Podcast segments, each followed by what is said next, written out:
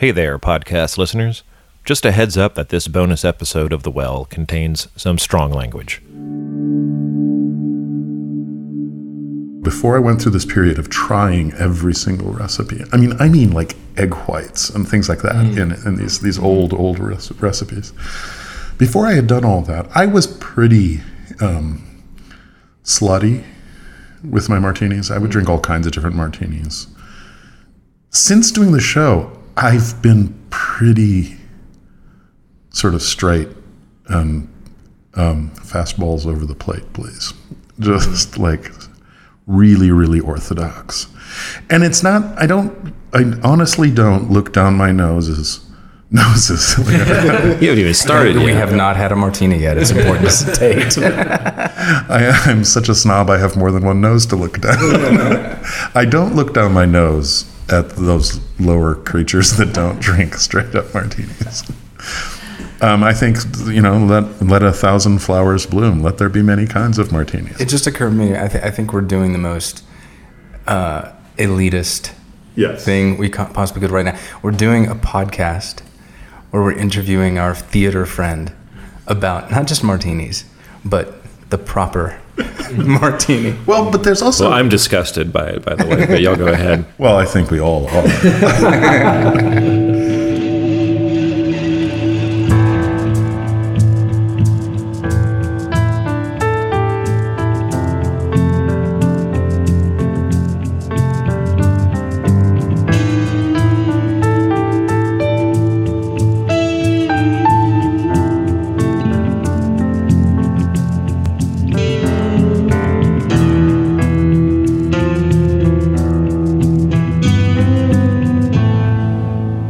Welcome to The Well, your podcast about creativity and inspiration. I am Brandon Edgens. And I'm Anson Mount. And where are we right now, Anson?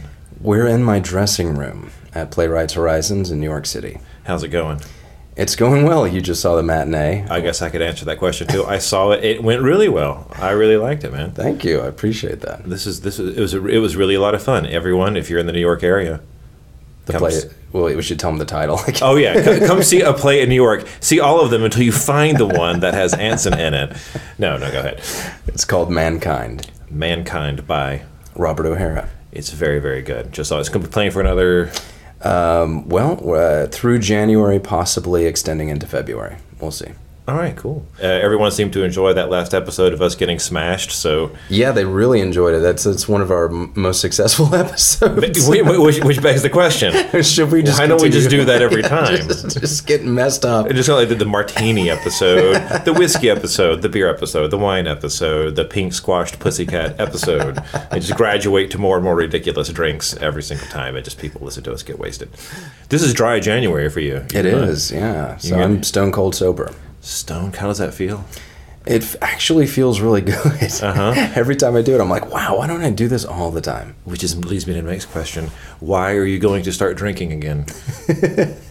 Usually it happens, it, it has to do with you okay. Blame me. or my February birthday. Yeah. Oh, okay. and my love of wine. I'm sorry, I love wine and I love whiskey. And, uh, you know, then I just go down the rabbit hole. Yeah, that's how I go, that's how it starts, right? We just like the taste. Yeah. Yeah, and that's where it starts. I can't make it through dry January because my wife's birthday is January 26th, so it always stops No, yeah. right there. Yeah. I can't go any further. So I'm not going to bother trying. you're just gonna, you're gonna Not about hang time. in there. You're gonna keep killing off those slow, those slow, slow brain cells. The slow brain cells, which is which is coincidentally the story that we're going to have Leon tell, because we excised that from the main episode. We will have Leon explain his theory about drunkenness, and if we have time, maybe I'll explain my theory about drunkenness, which is not a theory; it is scientific fact. That's what I say. If you want to be one of the gang, you've got to act like one of the gang. You don't want people to think you're a square, do you? Do you mean to say you think you have to drink? I don't drink, and I get along all right with the gang. If you think about a herd of animals, say a, a herd of antelope, do antelopes go in herds? I don't even Yes. know. Okay, there's a herd of antelopes. And if you look at how fast that herd of antelopes can move across the savannah, it has an average speed. It has a mean velocity. And you can measure that mean velocity. Now, if you introduce to that environment a predator, so you let a couple cheetahs out on the savannah, the cheetahs are going to pick off antelopes at the back of the herd. They're going to pick off the slower ones, they're going to pick off the injured ones, the sick ones. The result of the existence of the predator is that the average speed of the herd is going to go up. Not because the fast antelope are moving any faster, but because you've eliminated some of the slow ones. So your average goes up. When you drink alcohol, it destroys brain cells. Oh, now you But it me. goes after the slow and the injured ones. and it's picking off the slow ones in the herd. And the average speed of your brain just goes way up. oh, I see. So And this is why we're geniuses when we're drunk. Because we're just killing off the, the laggards. lame. the lame. the lame neurons that can't keep up. That's pace. right. That's right. The, the, the iron guillotine of alcohol comes down on their slow ass necks. This, this is our this is our this is our environmental pressure. This is the That's predator that This is is right. let, to let loose amongst the neurons. The silver bullet. the, the neuronal Serengeti in That's our, right. mind. We should pitch it to Discovery. right. It should be a little bit milky when it comes out. Now, Plymouth Dry Gin, which I almost brought a bottle of, is a is a very very interesting gin um, for a number of reasons. Because gin is uh, a British drink, and the gin that we use in martini making is usually the British dry gin. Bombay Sapphire, of course, is interesting because it evokes all kinds of imperialist past. Um, Gordon's a little bit less, but a little bit. Um, Plymouth is a gin that is distilled in a distillery that when the um, pilgrims I was about to say, it sounds American. yeah, when they when they left in the Mayflower, they hit a I think they hit a storm their first night out, and they turned back, and they made landfall near this distillery, and they spent a night in this distillery, and then took off the next morning for the New World. And so later, then, this distillery, to capitalize on this, created a gin called Plymouth Gin and it's a very very good gin. Um, I used to. It, it's expensive, um, but I used to call it, and I still do call it. It's my Thanksgiving gin. Hmm. Because, of course, oh, all of those cheesy tie-ins. But also, it has a lower alcohol content than a lot of gins, and so if I have it for my Thanksgiving gin, I can start drinking it earlier in the day. All right, so now we're on to martini number two. Oh, didn't do what I said before. I didn't prep the garnish first. But So one one thing I did want to get you to do for this episode, whether we use it as a supplemental later or we we use it in the episode, uh, it it may very well fit. Is I'd love you to get to uh, please tell the story of uh, having to ask for your wife's hand in marriage. oh my god. so um, Akiko, um, my partner, colleague, and, and wife, um, Akiko Aizawa, is uh, from a very remote part of Japan in Akita Prefecture, up in the northern part of Honshu, just right near Hokkaido, uh, the northern island. And she, uh, when she was a young woman, moved down to Tokyo um, in defiance of her parents' wishes that she would take on the, the family insurance business. And when she became a, an actor, uh, performer in a theater company, they, they pretty much disowned her. Not not officially, nothing on paper, but but they they were uh, not communicating very well. She maintained some communication with her mother, but but her father, not so much. And then uh, this went on for a number of years.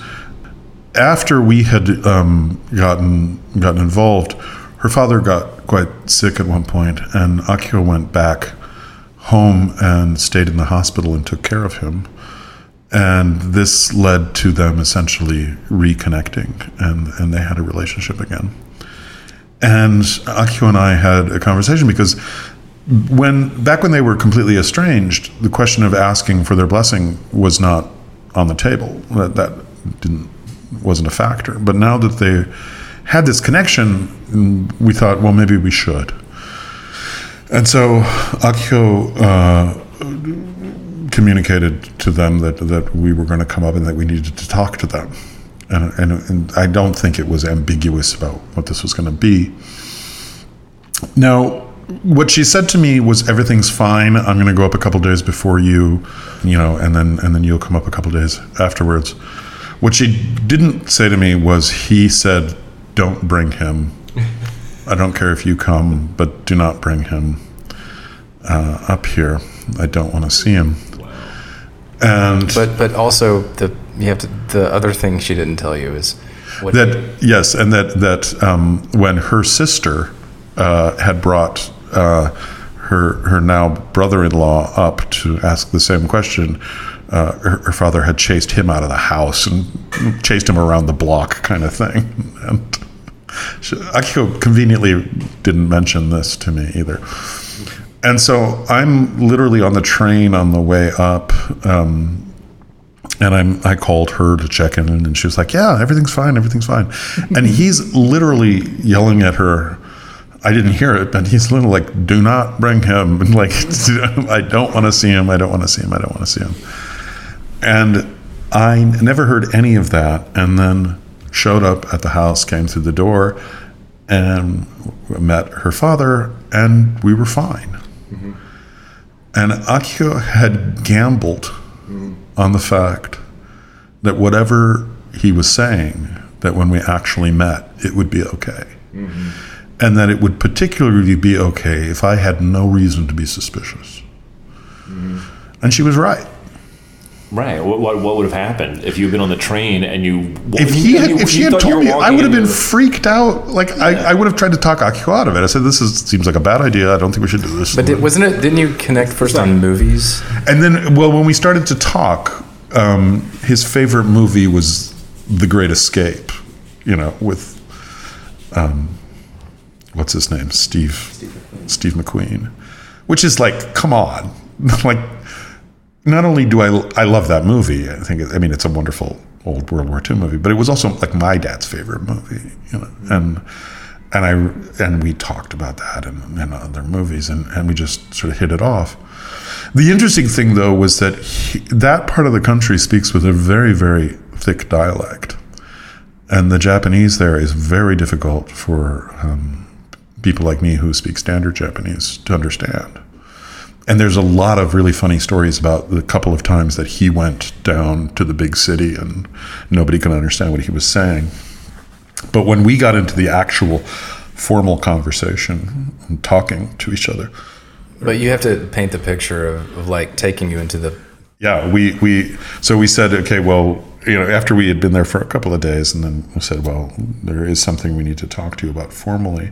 So we went into the the, the formal room, um, where there's the god shelf of the the grandfather in the background, and and you're on the tatami mats, and her father and I knelt, facing each other, and her Akiko's mother was behind her father, and Akiko was behind me, and we start this conversation. And for the most part, I'm I've never worked so hard to understand what somebody was saying in my life. I could barely understand him. Um, and, I mean, you know, and when you're having a casual conversation, um, you know, it's much easier because you can gloss over things and be kind of vague and just sort of go with, yeah, we agree, we like the same movies, you know. But when you're actually trying to make sure that you're being understood, it's difficult. And he was tr- he was working really hard, and I was working really hard. And at a certain point, um, when we when we asked him, uh, would it, we we were thinking about getting married, and and we wanted to to ask if you would be okay with that. And he said a remarkable thing. He said, "It's not my place to say yes or no to that. This is up to the two of you. You're both adults." I, I don't have anything to say. When I when I tell her, um, Akiko's sister this, her jaw drops. Of course, like, why did I have such a hard time if he was going to be so understanding? Why? But but he said, I have one. Uh, I have one reason to hesitate, and he said, I am old enough to remember a time when your country and my country were at war, when we were enemies. And he said, because I can remember it, it is impossible for me to think that it can't happen again. And he said, if that were to happen, your lives would be very difficult, and I don't wish that for either of you. Wow.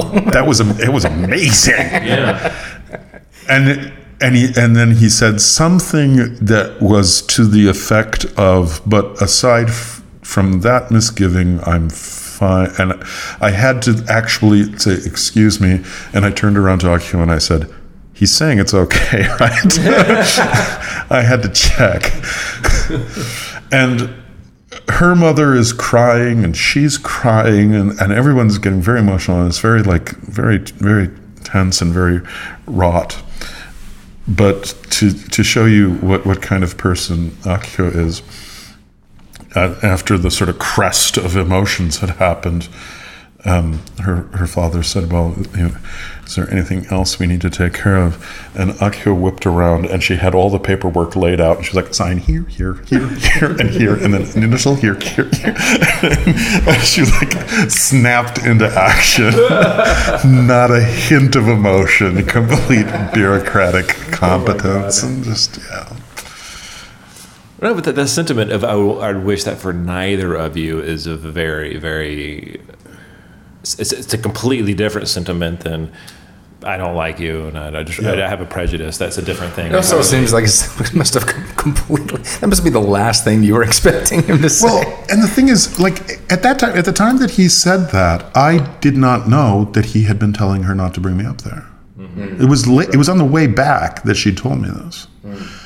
And so, in in hearing about that and thinking about it over the years, what I think happened, I think the root of his misgivings about me coming up there, and she she has since said he was embarrassed.